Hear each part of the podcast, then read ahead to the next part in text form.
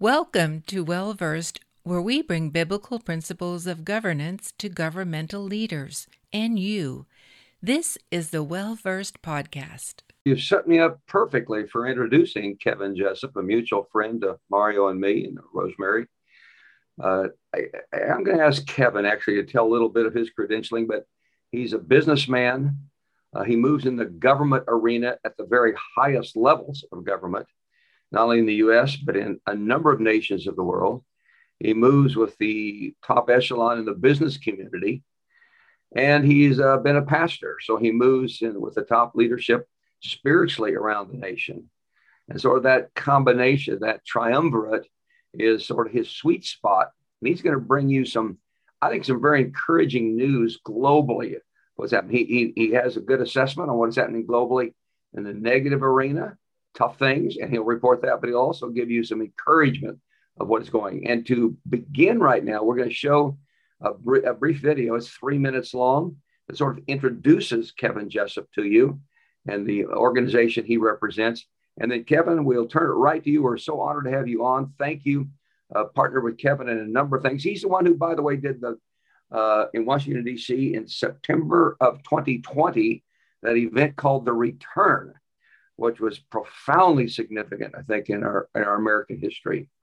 So we'll go to the video right now. Then, Kevin, tell us a little bit more about yourself in the first minute or two, and then jump right in and bring us a report from the globe. Okay, let's run the video.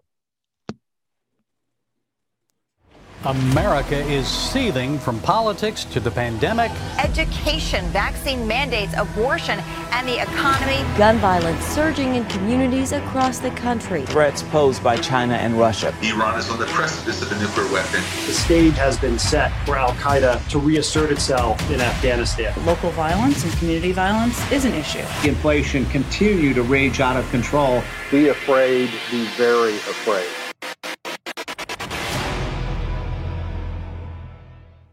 Is this the world you want to live in? Is this the United States our founding fathers envisioned? Is this the legacy we want to leave for the next generation? We believe there is a different way. We believe there is a better future, a future that God envisions for all His people. And we believe a global alliance of Christians can achieve this. We are the Global Strategic Alliance, a kingdom relationship enterprise called by God to arise, align, and activate God's people to accomplish His purpose. We equip, inform, motivate, and offer resources to strategic relationships across all arenas of life, business, government, and ministry. And we connect these entities with the goal of creating kingdom-minded progress. We achieve this by using a threefold strategy. First, we focus on repenting and returning to God and the principles of His Word. Movements such as the Return and the Renewal provide an opportunity to ignite this awakening around the world. Secondly, the Nehemiah Project aims to restore America both physically and spiritually. It's the combined effort of rebuilding our nation by aligning families, churches, neighborhoods, and civic organizations to restore biblical principles in our everyday lives. And thirdly, the Joseph Mandate is dedicated to meeting the needs of other nations through public diplomacy, sound theological doctrine, and national planning initiatives while advocating for human rights. We have made it our mission to unite Christians around the world and restore Judeo-Christian values in every area of our society, because we want to live in a country where biblical principles are the foundation of ministries, businesses, and government. We want to create a world where the body of Christ is intricately connected, and we want to ensure a God-centered future for generations to come. This is the call, this is the mandate, and this is the goal. Stand with us and let us unite the body of Christ to reveal the glory of His kingdom. Go to gsaministries.org and join us today.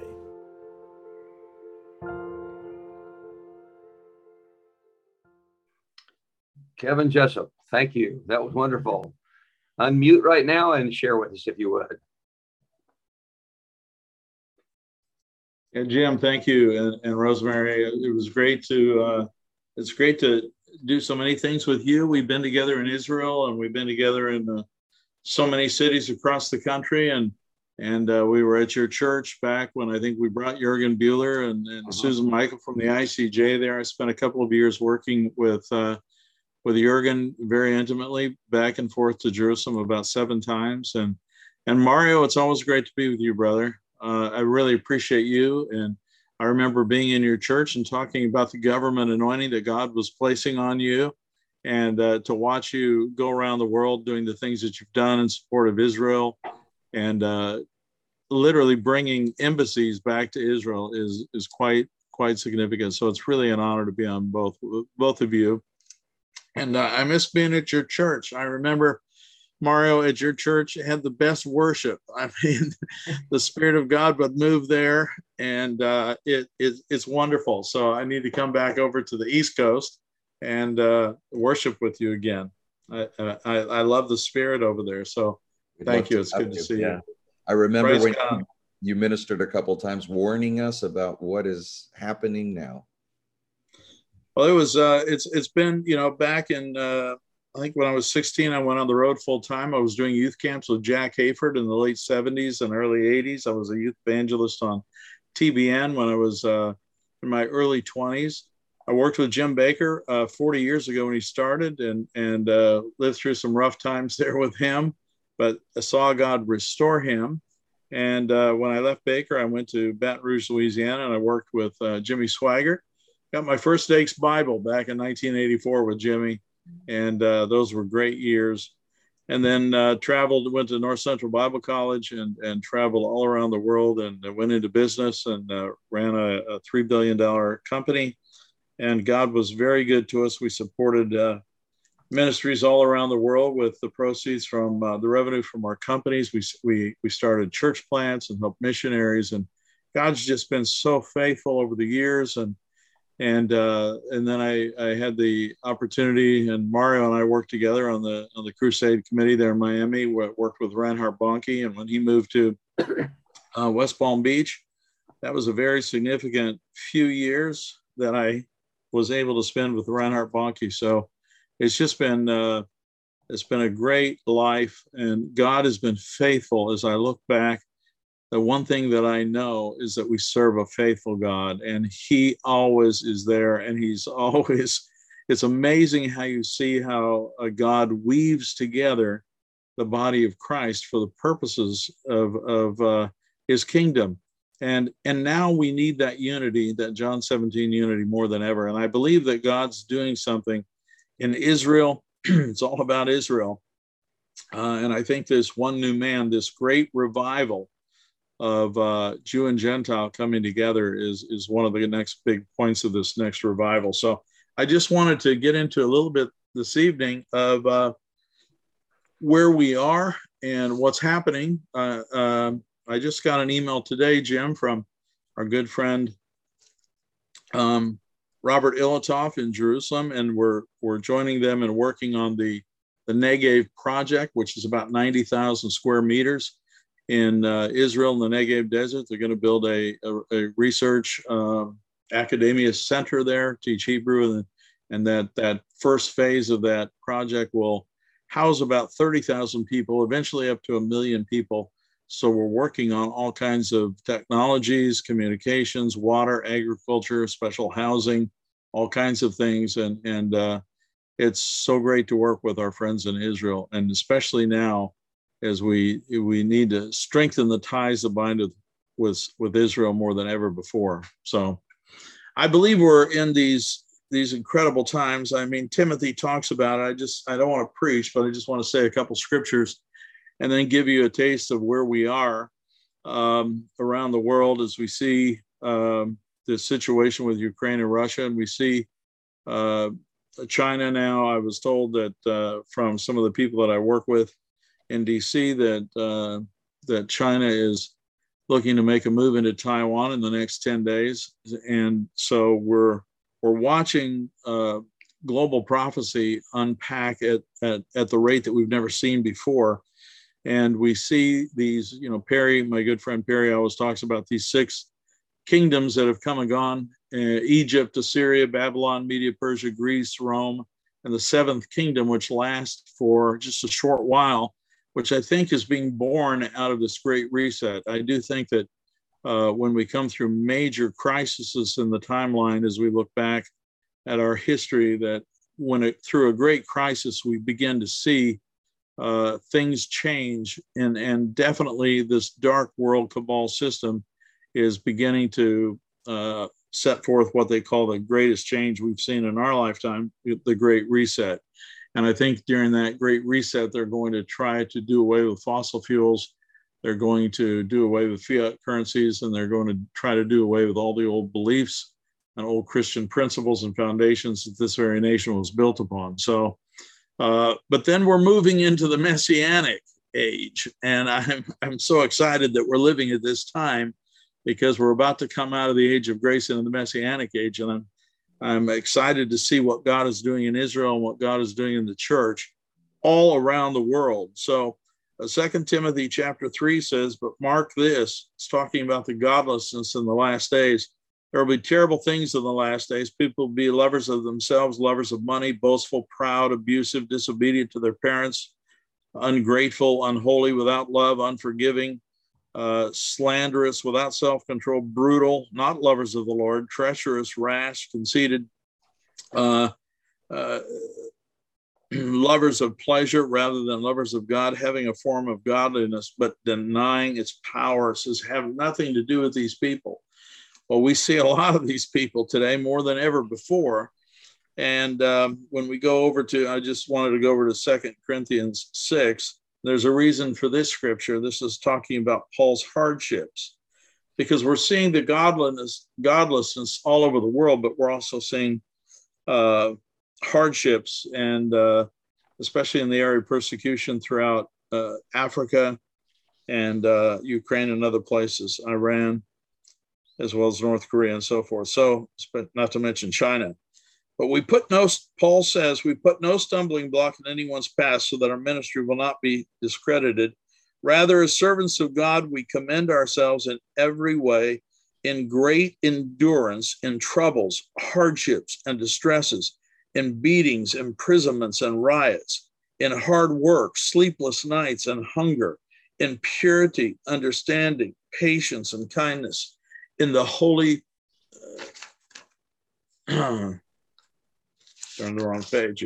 In the Holy Spirit and sincere love, in truthful speech, and in the power of God, with the weapons of righteousness in the right hand and in the left, through glory and dishonor, had report and good report, bad report and good report, genuine yet regarded as impostors, yet known, yet regarded as unknown, dying and yet we live on, beaten and yet we're not killed, sorrowful yet always rejoicing, poor yet making many rich, having nothing yet possessing everything. So I look at these times that we see coming, and the scripture tells us about the birth pangs in Matthew 24 and Revelation, and I don't have to say them because you know what they are. And we're watching prior to the return of Messiah, all of these things begin to take place. And yet God gives us grace. I look at some of the things that are happening and how quickly they're happening. And I think, Lord, what are we supposed to do in this time? And I believe that God said, you're alive in this time. So there's a purpose, and my grace is sufficient. My grace is sufficient. And I know you all know this, but these are times when we're going to need it. And I also believe that these are going to be the greatest revival times of ever. God says, I'm going to rise for the sake of my own name. There comes a point when his name is so trampled and so beaten down that he stands up for the sake of his own name. And I believe that he's quietly been preparing his righteous remnant with the spirit of Elijah, and we're about to arise with him, and we're seeing the greatest revival of all time. It's going to come through the Muslim nations. We're going to see a 1 billion soul harvest, I believe. And God's going to do it by the movement of his sovereign hand. He's going to do it. So I want to just talk quickly about, and tell me our time, because I don't want to take too much time here, Jim, but I wanted to go over some of the things that are happening and then give some verses of scripture for our hope. Okay. You go right ahead, brother. You got like take another 15, 20 minutes if you need to. Well, I wanted to say some things here that are happening that I preached this message in Tennessee and YouTube pulled it down. They gave us a strike and said, you're done. And we lost 50,000 YouTube followers because of this message. So I just want to touch some of the high points of the message.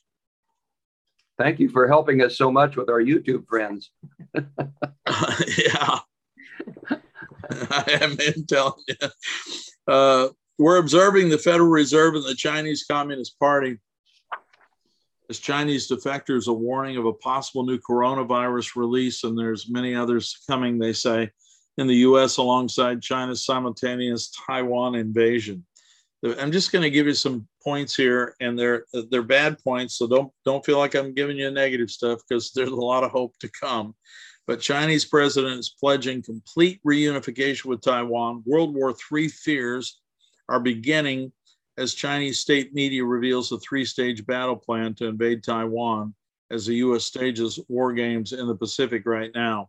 Japan officials warn U.S. a potential surprise attack on Hawaii from Russia and China, and the Chinese military is linked to cyber attacks, and regarding oil, major exodus on Iraq creates an opportunity for China.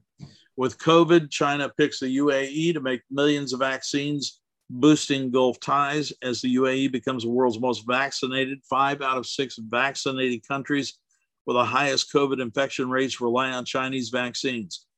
In Israel, F-35s are working together in fifth-generation drills alongside UK and Americans. And the Israeli nanotech now is using body energy to generate power for pacemakers and more. So we continue to see tremendous strides in technology coming out of Israel. But as the scripture says, in the days of Noah and Lot, the Netflix and Obama's gayification of the American culture is continuing. Disney removes ladies and gentlemen, boys and girls from parks greetings to be more gender inclusive. And thank God for our governor here in Florida, Ron DeSantis, who just stood up to this. Apostasy in the church, Biden's war on children. We're watching the great realignment. We're watching, we've heard about a future economic pandemic shutdown and a universal basic income, what they call the UBI. And then, of course, we have ESG, the environmental social governance. It's all tied into a credit scoring system, such as what China is already using.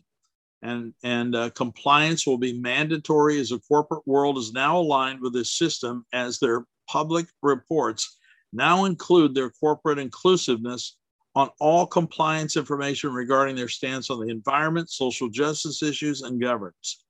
These items have never before been such a part of a corporation's year-end reports, but today they've all been involved in this new standard of alignment as it now involves their credit and their image. We see this in the Vatican's website of inclusiveness.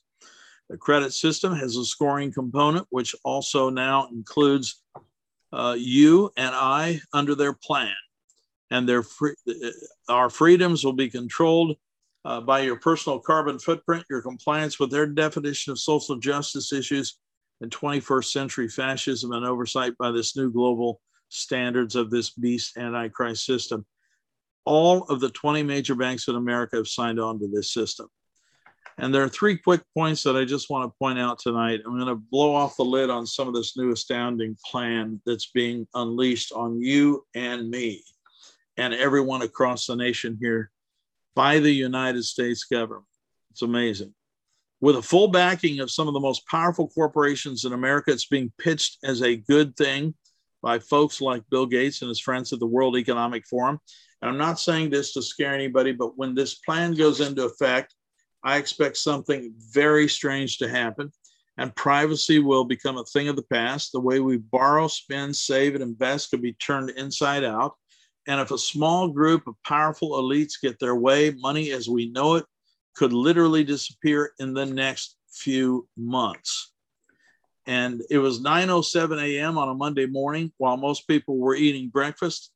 They're watching yet another hysterical pandemic update on the morning news, and a dangerous plan was hatched in our nation's capital. It was published by Forbes magazine. And as quickly as it appeared, it vanished. And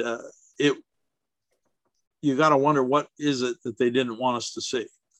And at the core of this plan is a multi-trillion-dollar scheme endorsed by the likes of the Clinton Foundation, the United Nations, the International Monetary Fund, the Federal Reserve, and even Bill Gates. And nobody will be immune from the widespread effects. And it's all set to begin and become an instant reality with the help from Microsoft and a troubling new patent.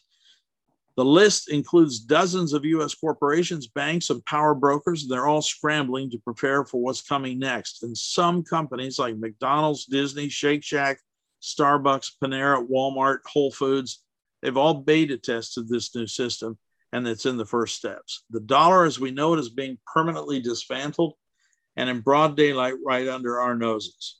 And I'm going to show you major corporations like Microsoft, Visa, and others are feverishly building out this infrastructure that will overhaul our entire financial system. Over the years, every bit of value has been stripped from our money. First it was gold, then it was paper, and now our money could disappear altogether, and it will, and it has to.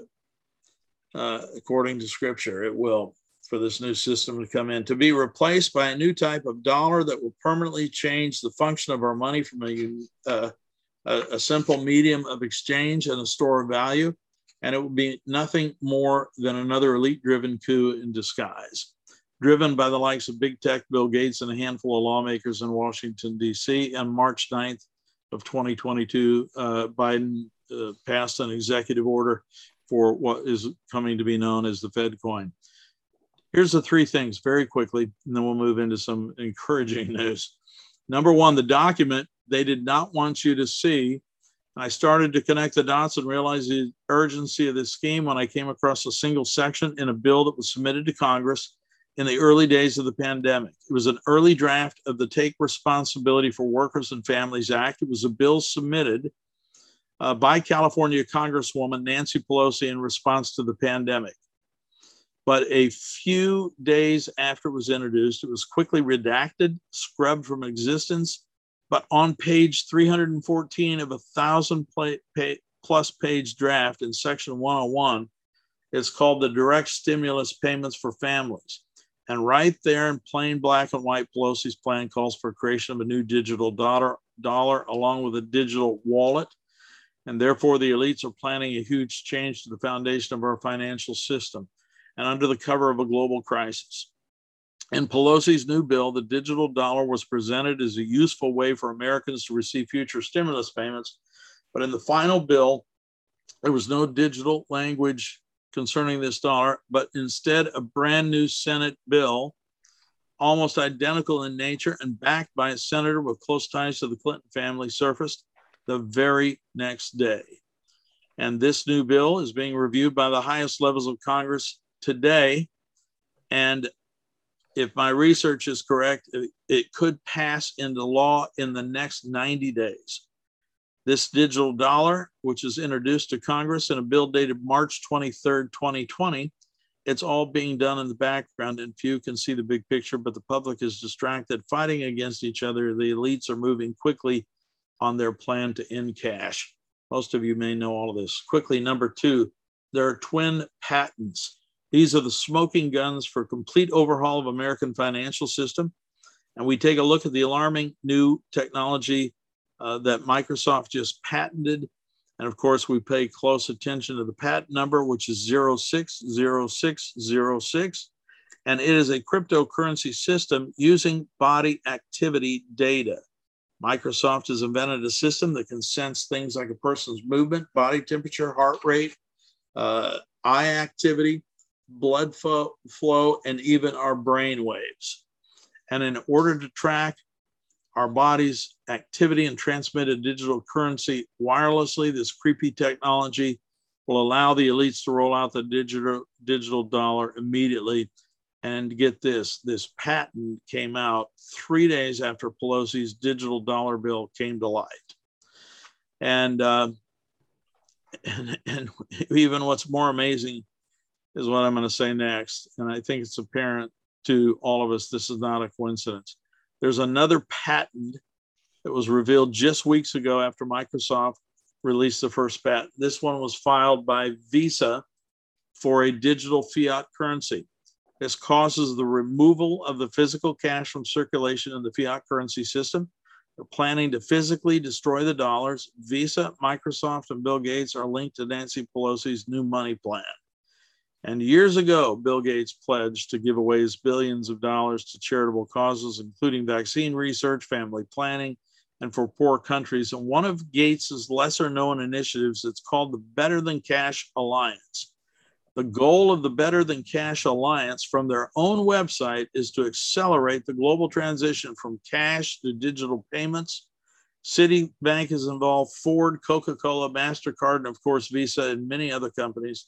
And they're working with powerful organizations like the Clinton Development Initiative, United Nations, USAID, the Global Fund, UNICEF, United Nations Population Fund, and in all, the Better Than Cash Alliance now includes 80 world governments, some of the biggest companies, and major international organizations. Point number three, the ID 2020. This is the final dot that ties it all together. ID 2020 and the partners launch a program to provide a digital ID with vaccines. ID 2020 is a global partnership involving Gavi, G-A-V-I. It's a vaccine-focused alliance founded by the Bill and Melinda Gates Foundation, along with Microsoft and the Rockefeller Foundation. From the ID 2020 website itself, their goal is to set the global standards for a personal digital ID that could tie together e-passports, driver's license, debit and credit cards, transit passes, and health records, all in a single digital ID. In other words, a digital ID that could tie our entire lives together, including a digital dollar. And Bill Gates is using his vast wealth, power, and government connections to oppose cash and usher in a digital US dollar, which I expect will be combined with a digital ID, health records, contact information, and so much more. And the cash in your pocket will soon be replaced with digital cash. This is what's coming. So today, America's at a four-lane crossroad. These four lanes include political, religious, moral, and cultural transitions. The plans for this new world order is to implement what has become known as the global reset, led by what I think is a false prophet pope from the Vatican with his occultic religion called climate change. And their plan is to control and dominate the world with an antichrist spirit. They're implementing six main progressive stages, and I believe we're in stage five right now. And I'll just run through these five stages very quickly if we can, and then we'll get into the word to close it up. Number one, according to a timeline of tyranny by Dr. Michael Yaden, this is an incredible timeline. Phase one was to simulate a threat and create fear from December 2019 through March 2020. It included a pandemic from China, killing thousands globally, while positioning vaccination is the only solution. Phase two, from March 2020 to December 2020, sowing the tears and division, imposing unconstitutional coercive measures, paralyzing trade and the economy, censoring dissident leaders, disqualifying all effective treatments, creating general panic with the only hope being a rescue vaccine. Number three, from December 2020 to June 2021. Phase three was to bring a treacherous and deadly solution, which included a free vaccine for everyone with a promise of protection and the return to normality. They established a herd immunization target, simulate a partial recovery of the economy, hid statistics of side effects and deaths from injections, spread the notion of a variant as a natural mutation of the virus, punished health professionals for illegal exercise of care and health.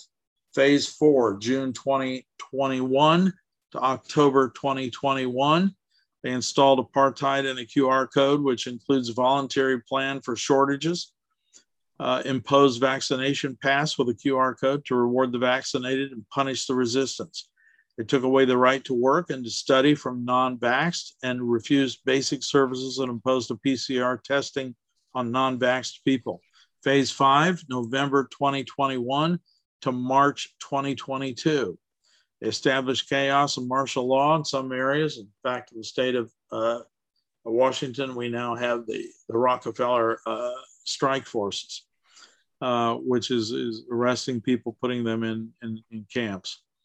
This law includes exploiting the shortage of goods and food, caused the paralysis of the real economy with the closure of factories and shops, let unemployment explode, apply a third dose of the vax with boosters, impose compulsory vaccination for all, arrest opposition leaders, impose digital identity on everyone with a QR code, with a birth certificate, driver's license, passport, insurance card, etc.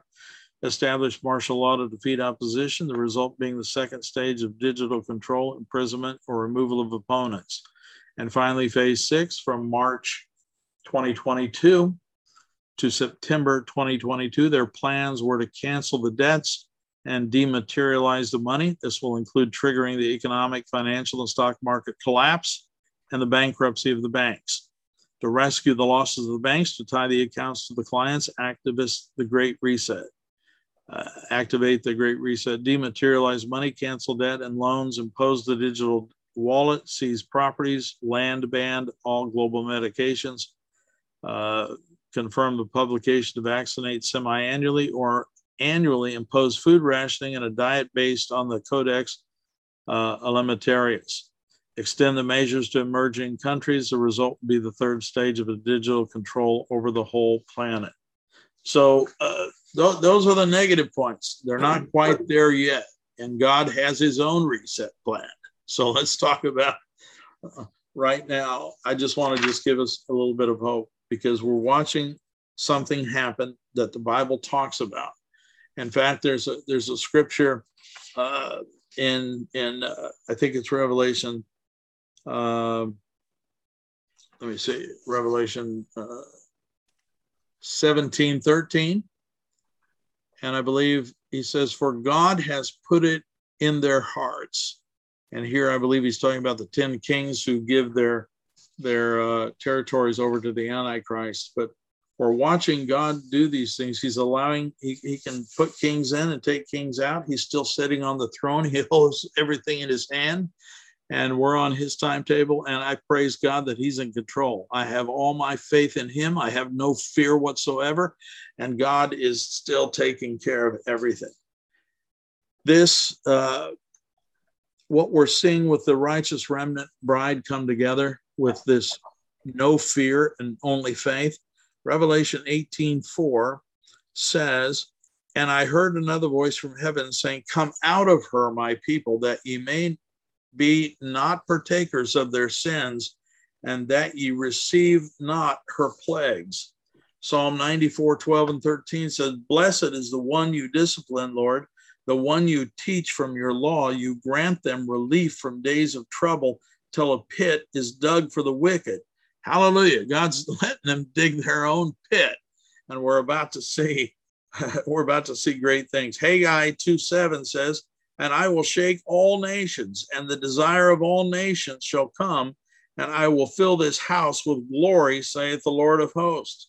Hallelujah. He's about to fill the house with his glory. We're about to see the greatest move of God we've ever seen in the history of the world.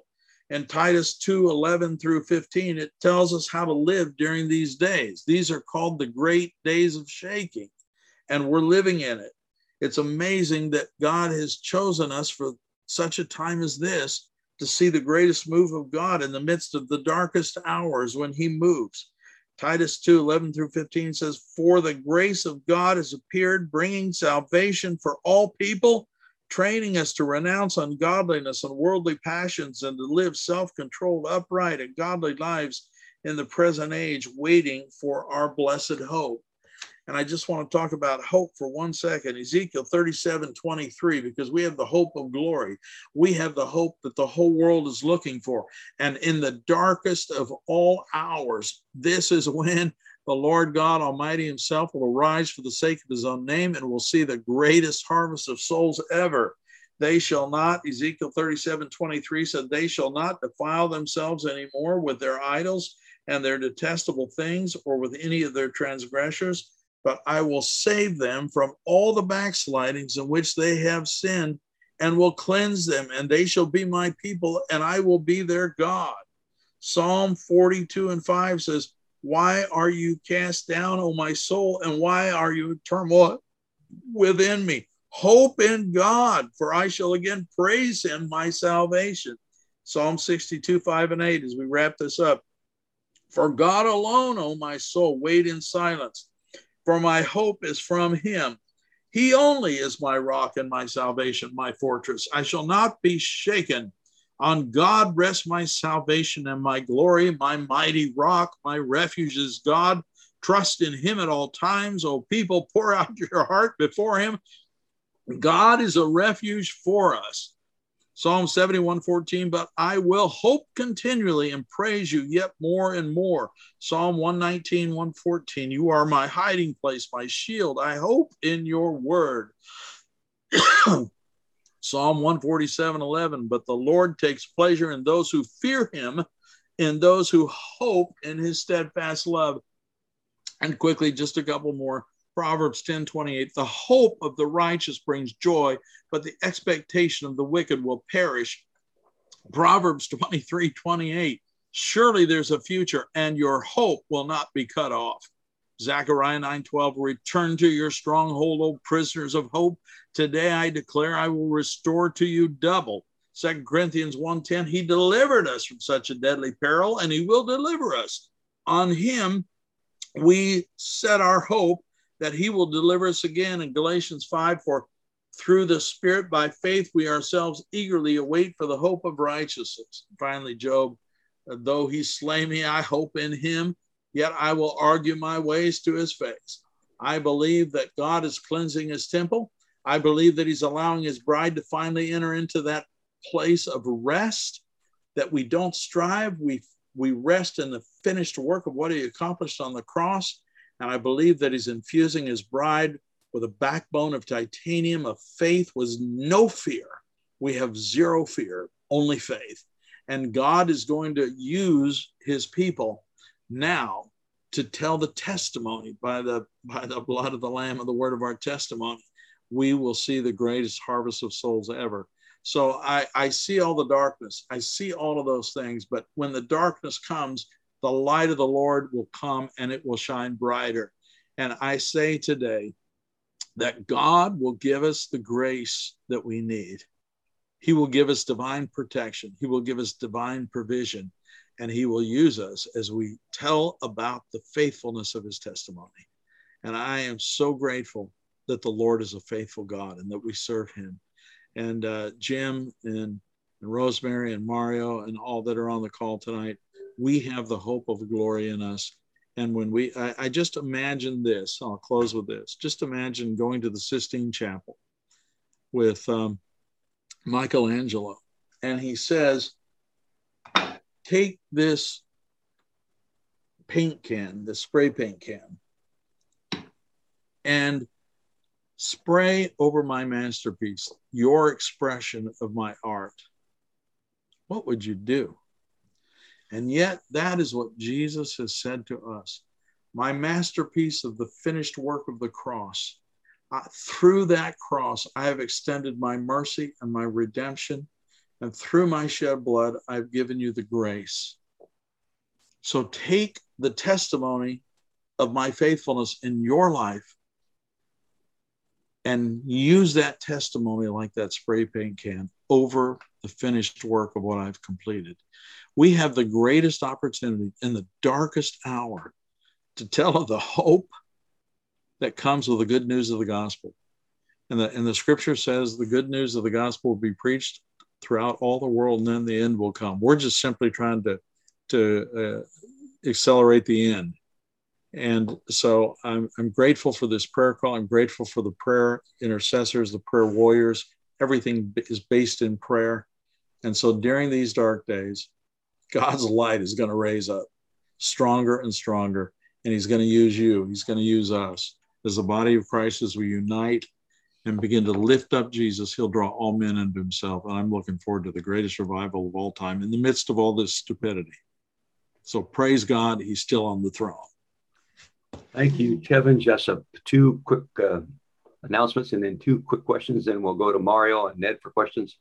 The first one is, if you are watching and you are trying to figure out how it is that Kevin seems to have a relationship with the Lord that you do not have and would like to have, in this moment, receive Jesus as Lord and Savior and simply pray your own heart, dear Jesus, I need you. I want the faith that Kevin has. I ask you to come into my heart. I repent of my sins. I ask for forgiveness of my sins. Become the savior of my life, of my sins. I ask you to be Lord of my life. Make me the kind of person you want me to be. And if you're one who's praying that prayer right now to receive Jesus Christ as Lord and Savior, most important decision you'll ever make, and the only way I know to prepare you for what Kevin has described, I want to encourage you to contact me at info@wellversedworld.org, info@wellversedworld.org. We'd like the privilege of encouraging you in your decision for Christ. A second thing, and that is, Kevin has set up perfectly for me to invite you all to the Future Conference. We're going to deal with these issues in very practical ways at the Future Conference, run by Well Versed in Washington, D.C., actually in Arlington, Virginia, July 20, 21, and 22. Now, the second day, July 21, rather, that's a Thursday. That's the day we're going to deal with so many of these particular topics. You can go to wellversedworld.org and then scroll down a little bit, and you'll see a Future Conference logo. Click on that one, and all the information is right there. wellversedworld.org. Scroll down to, you'll see a logo for Future Conference. Click on that one. And then you look on day two in particular, and you'll see where we prepare practically for some of the conditions that Kevin has described. Kevin, I'm going to ask two questions. The first one, embellish a little bit more. I have no fear whatsoever, you said. Some of the people listening tonight perhaps felt some fear or might be feeling some fear. You said rather boldly, I have no fear whatsoever. Take just a moment to expand that. Then I want to go back to sort of a classic question of how should we then live? The Francis Schaeffer question. What do we do practically in light of this other than the distinct cultivating of the relationship with Christ, which is foundational? But other than that, in the practical sphere, what would you admonish people to do really, this is a freight train that's coming at us at a pretty fast pace right now. We all recognize, if you would have said these things 2.5 years ago, people would have tuned you out saying, this guy is nutty. You say it today, people know where we are enough to know they're listening to you very carefully. So talk about the first one. I have no fear whatsoever, you said. Take just 1 minute at least to elucidate that, and then go on to what can we do practically in light of this? Because you are a man who's thought this through a great deal. I think, one of the greatest things that Jesus always said when he walked into the room or he came into a situation, he said, fear not, fear not. In John 15, he says, don't fear these things. And he tells the disciples, he says, and he tells us in John 15, he says, these things will happen in these last days. You will be persecuted. I think that sometimes we think we're just going to come to Jesus and life is going to be a cherry blossom festival. But that's when the warfare starts. But Jesus said, fear not, for I've overcome the world. And so I don't fight this battle. It's his battle. I have all my faith in him. I don't have any fear because I have nothing but faith in Christ. We can do all things through him. All things, the Bible says. So why have fear? Fear is the opposite of faith. And we have faith, but no fear. And so I believe that when we rest in the finished work of the cross, he's already won the battle. I mean, the devil can't kill me. He can't scare me with heaven. I already died. There's no such thing as a painless Pentecost. We have to go into the tomb and die. And once we've done that, and we do it daily, then we have nothing but his righteousness. And that doesn't come with fear and condemnation. It comes with joy and strength of the Holy Spirit. So if you have fear and you don't have a strong faith, then you need the bold witness of the Holy Spirit. You need the baptism of the Holy Spirit. And the only way to do that is we must first go into the tomb with Christ. And when we do, we are raised up with that resurrection power. And there's nothing that can take that fire away ever. And so I thank God for that. that faith that he gives us. And secondly, in these times, we are going through tough times, and there will be people that persecution will come. The scripture tells us what it will be like.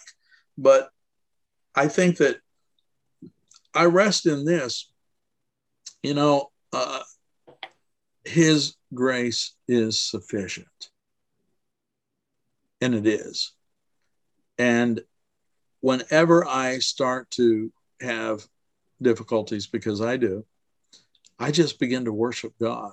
And when I begin to worship him, everything, the atmosphere changes. You know, Philippians 4, I think it's verses 4-9 says, rejoice in the Lord always. Again, I say rejoice. It says, let your reasonableness, let me see if I can find it here. Let your reasonableness be known to everyone. The Lord is at hand. Do not be anxious about anything, but in everything by prayer and supplication with thanksgiving, let your requests be known unto the Lord. But he talks about keep your mind stayed on these things, whatever's pure, whatever's right, whatever's true, whatever's just, whatever's worthy. These are the things that we think upon. And when we take every thought captive, and by the power of the Holy Spirit, we don't live with fear. And his grace is sufficient, and we can make it. Times are tough, and we need each other. We need to encourage one another, pray for one another, hold each other up. And we don't need any more division in the body of Christ. We need to strengthen one another and with the word. So I praise God. The church, we're not here to beat the church down. We're here to talk about the church having its glorious best day. Amen. Good, good. Mario, what question would you have? Number one, Kevin, thank you so much. The anointing of the Lord, that is the word of the Lord for the hour. And I was just remembering the times we had years ago with your National Day of Repentance strategy. And then I was so proud of what happened at the Return, and then the strategy for GSA. And when we co-hosted that event at the UN, and all, even your personal life, it's all for this day. God has marked you, has called you. As much as all the insight that you have with all the key players and leaders and all that information that you were able to impart, that second part of the hope of what the Holy Spirit is saying to the church in America and the nations is so key. I know God's opened a lot of venues. There's going to be a lot more. And I believe wherever you're called to speak, even if it's on all these other issues, the hope is so critical. I know you usually do have both sides of the coin. So thank you. I'm so proud of you and Donna and what God is doing. So going back on the first part, we do have questions. Number one,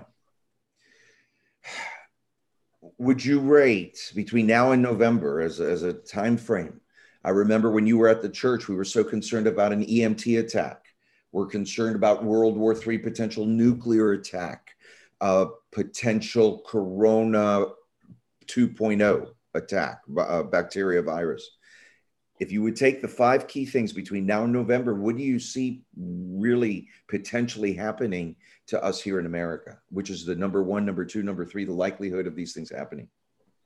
We have a number of vulnerabilities. I think one of the greatest vulnerabilities, I worked with Trent Franks in Congress when he headed up the commission for EMP. And I also sat on the EMP task force with NATO and our allies with former head of the CIA, Jim Woolsey, and Major Stuckenberg, who was our leading war strategist at the Pentagon. So an EMP, an electromagnetic pulse, or even now, as we started to see in the news a lot more about coronal mass ejections, this is when our grid goes down. We have an Eastern Connect grid, Western Connect grid, and Texas has their grid. And we saw what happened in Texas a few months ago when the grids went down and people started having $1,000 utility bills and all this craziness that happened there. Unfortunately, in America, we have a Chinese system in all of our transformers, our main transformers in America. So we have a vulnerability of a grid going down. If a grid goes down, it will take us 2 weeks to go from truck to rail. So cities like New York, if we had a miniaturized nuclear warhead shot from a shoulder-fired Scud missile on a cargo ship 20 miles off our shore with a low arc that we couldn't pick up, That would blow up over New York, for say example, and it wouldn't kill anybody, but the whole Eastern Connect grid would go down. And like I just said, it would take 2 weeks to go from truck to rail. Cities like New York would be, who depend upon trucking for food every day, would find themselves in chaos in 24 hours. And so we'd be eating cold beans and weenies by candlelight if we had a candle. So that is a major concern. It's not gone away. And the Obama administration never did anything about it. Secondly, we have a nuclear stockpile. And I worked with Frank Gaffney, as you know, at the Center for Security Policy. We worked on nuclear deterrent issues and all kinds of unrestricted warfare with China, which included potential their proxy, which is North Korea, which can fire an ICBM over Alaska and over the Antarctica and take out Chicago. We found that out a couple of years ago, I think. I was called by Major Dana York to go into Colorado Mountain there and Cheyenne, and he was the assistant commander at NORAD Northcom, and we found out that North Korea had a two-stage ICBM, and China's really holds the nuke codes for North Korea. So little rocket man can't do much, but without China. But the nuclear arsenal that we have is over 20 years old. There are questions about its usefulness, and so when we go to rearm it, it won't look good. So we have some major vulnerabilities, and of course, this administration is decimating our military, and we just left hundreds of millions of dollars worth of arms in Afghanistan. So we're you know, they have those weapons now, and so we have a lot of vulnerabilities, and it's really the church prayers. The cries of his people that are going up is the only thing that's keeping us safe, I believe. So there's a lot of vulnerabilities, and they're choking the supply chains with the cruise ships, or not the cruise ships, but the cargo ships rather, off the East Coast. Same thing they did in ancient Israel. You know, they had Bashan in the north and Gaza in the south, and they choked the supply chains on the Mediterranean. So we're seeing that same philosophy happening. And then we have China being very aggressive in the South China Sea and Taiwan, and we see joint exercises with Russia and China now. So we're in dangerous times, and we have unfortunately we have the inmates running the asylum in Washington. Forgive me. This new variant or a new coronavirus or bacteria. How likely is that? What do you know about that? Where will it start, and how soon? Well, I think it's already started. It's pretty much shut down Shanghai, and I'm being told there's as many as 11 total variants to this virus. So we've got a few more to go, unfortunately. It's variants of the original COVID-19. Yeah. My last two questions, sort of related, likelihood of martial law here, how would that manifest? And are we going to get to November, and will there be fair elections? The only way we'll have fair elections is if the machines are removed and we go back to a paper ballot with IDs. And, you know, I speak to Sidney Powell about that quite a bit, actually.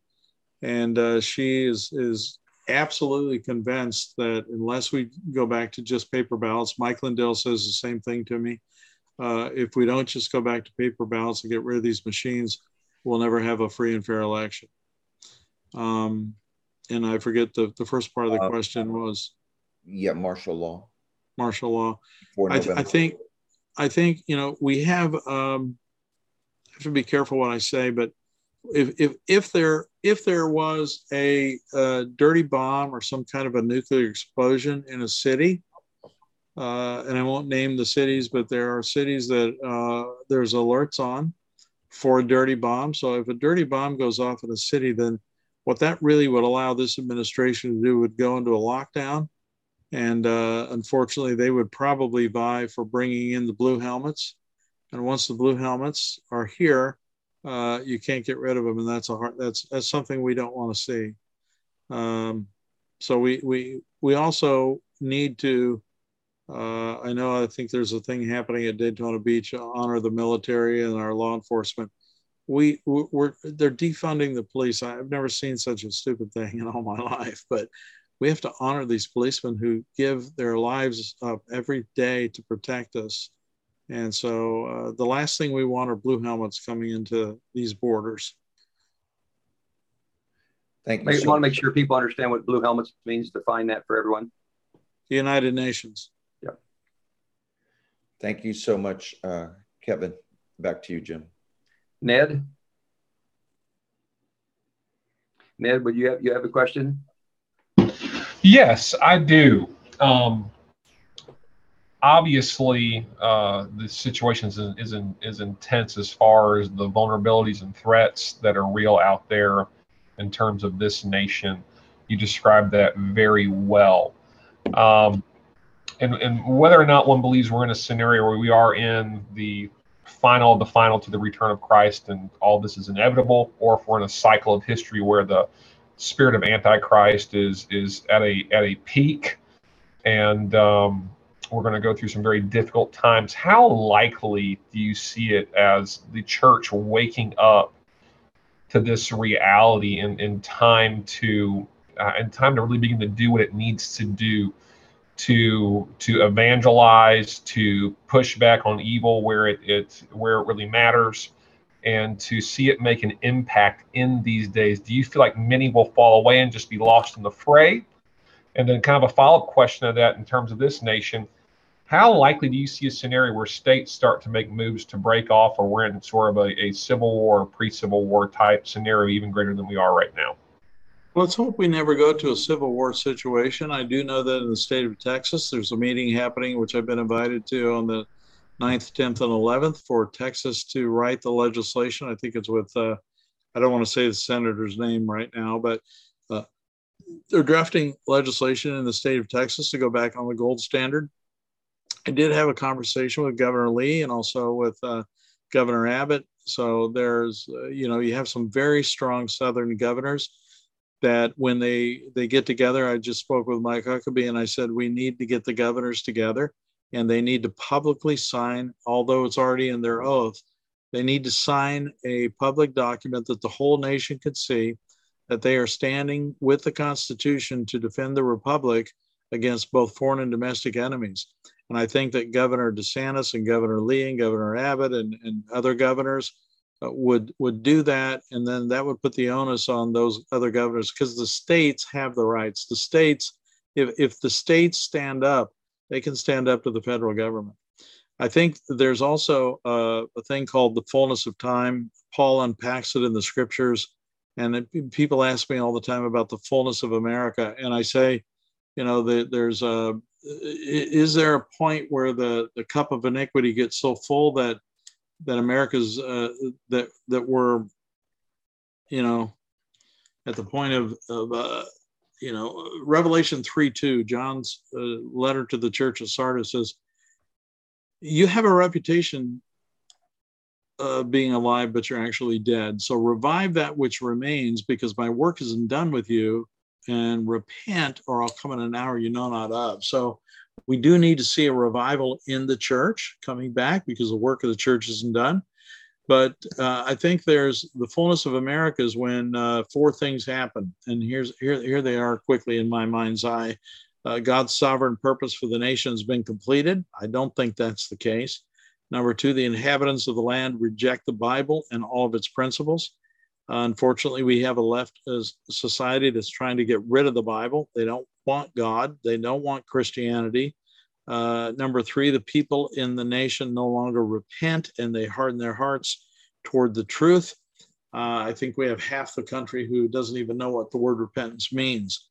Number four, abominations are made legal and acceptable to the majority of people. We're seeing laws now when we change the the definition of marriage, and we still have Roe versus Wade going on. When these laws are abominations that go against God, we're in trouble. So I'm not saying that when these four actions unite at the same time that the fullness has arrived, or that America, will cease to exist or be destroyed or anything like that. But I will say that when national sins, unbelief, and the rejection of God's laws persist, according to the ancient patterns in Israel, these following things occur, and we're watching all five of these things occur, and here they are real quick. God will permit the nation to be surrounded by bad leaders. Number two, God will permit strangers to rise higher than his own people. Number three, God will deliver us to the will of those who hate us. Number four, God will permit economic challenges. And number five, God will lift his hand, allowing natural disasters. And the whole purpose of that is, I call them redemptive judgment. God in his mercy allows us to come to this place so that we will repent. And regarding national disasters, I'll just say this real quick and wrap it up. And that's the, there are four major national disaster potential scenarios that the military is looking at. In fact, last year we did a thing, you can look it up now because it's been declassified. You can Google it now. It's called Operation Shake and Fury. This happened last year. The four potential geophysical disasters in America are the following. Number one is the New Madrid Fault Line, which is between, it's on the Mississippi between Memphis and St. Louis. That's a major fault line. And if that happens, the analysis that we came up with from a military standpoint was 3 million dead, 9 million refugees in the first 10 minutes of that earthquake. And all the pipelines, gas lines, infrastructure, everything from Memphis to St. Louis would be wiped out. It would be a major disaster. Number two is what's the word I'm looking for? It's been a long day, forgive me. The tectonic plate off the coast of Seattle. So everything.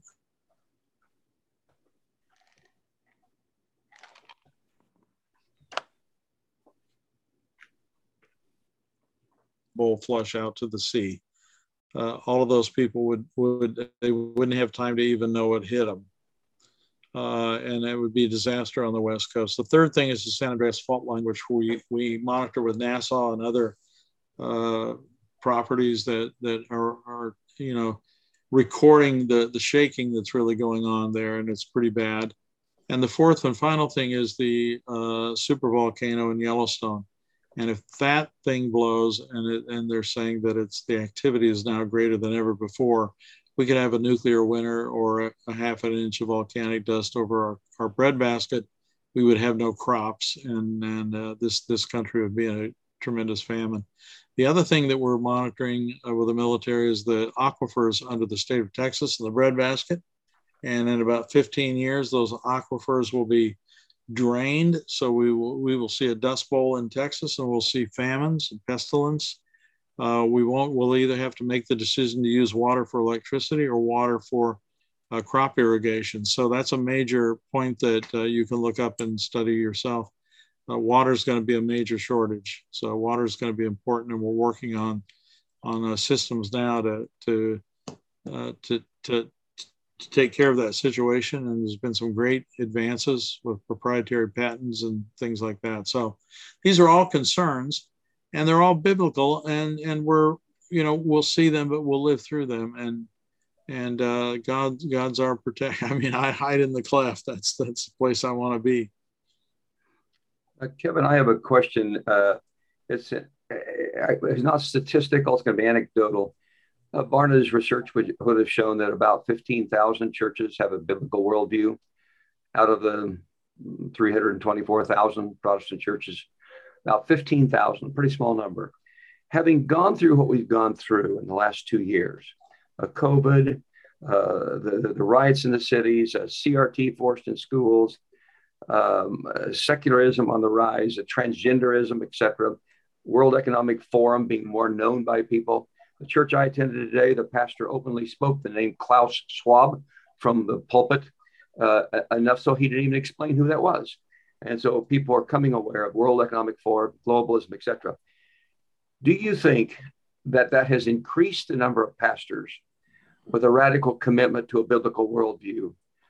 Or has it remained static? Or was there even a cowering during COVID where they were scared and they all shut down when they shouldn't have been in such a way that that number 15,000 has gone down?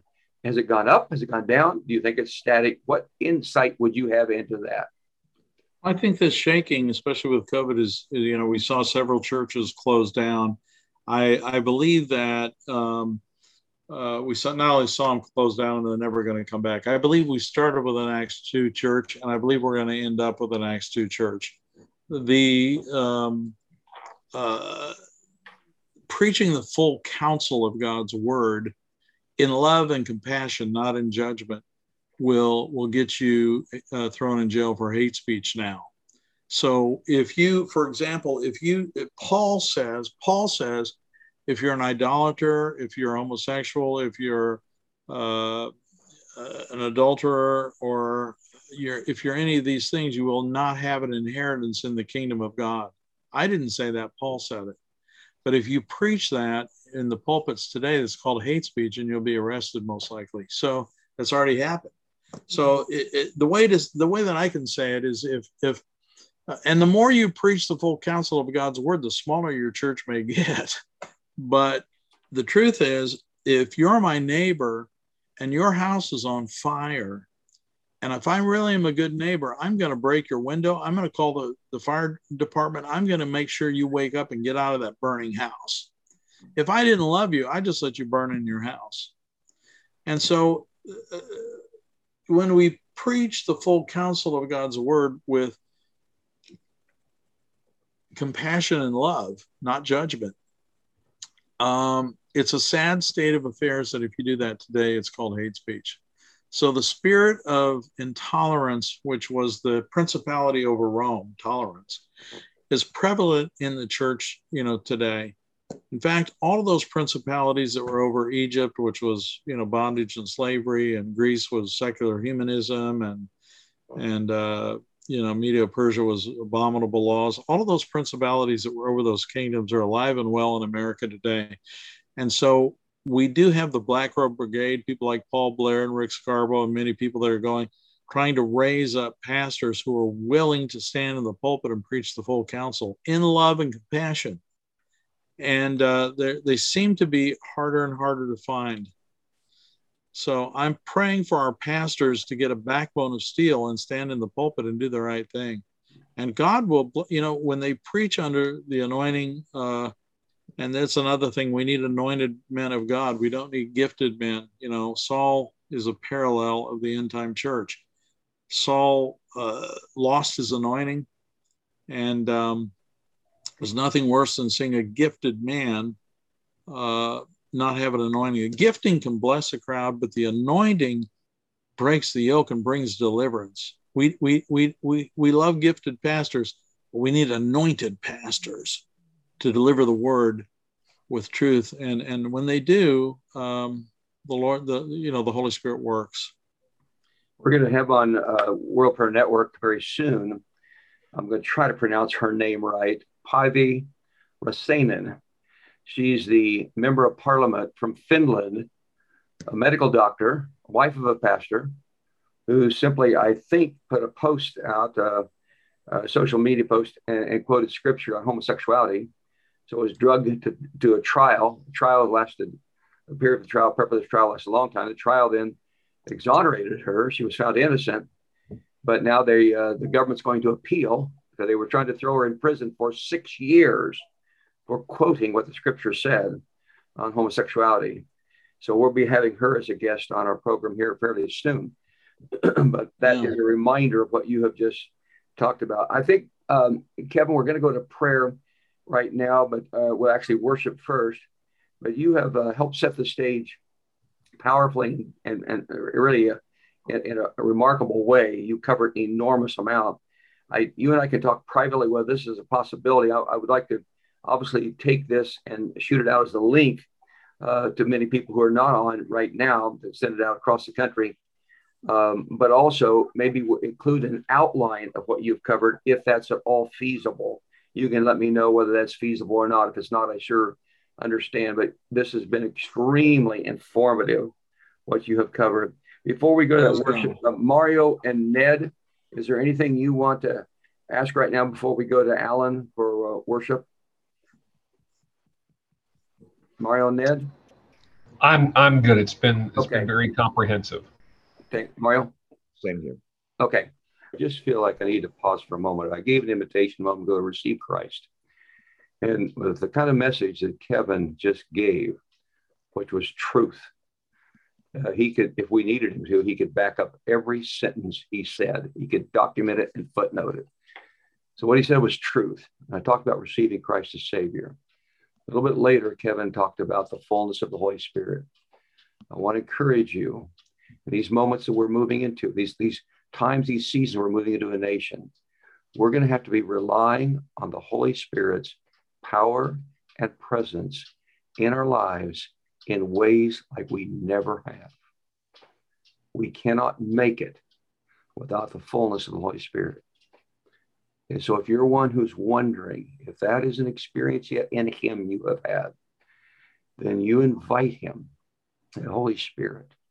I invite you to baptize me, to overwhelm me, to consume me, to come into me, to fill me with your presence. Invite him even this moment. And when we get off this call later after the prayer, get alone with God, put on some worship music, and just sit before him alone for a few moments and say, Holy Spirit, do to me what you need to do to me to prepare me for what is to come so I can hear from you, and know your voice, be full, be baptized with your Spirit. Holy Spirit, come upon every hungry heart right now who longs for the full presence of you in their life. I pray in the mighty name of Yeshua HaMashiach. Amen.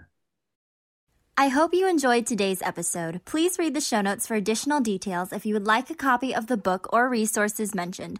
Remember that Well-Versed is a 501c3 tax-deductible nonprofit organization. We rely on your support and partnership. Thank you for listening to the Well-Versed podcast.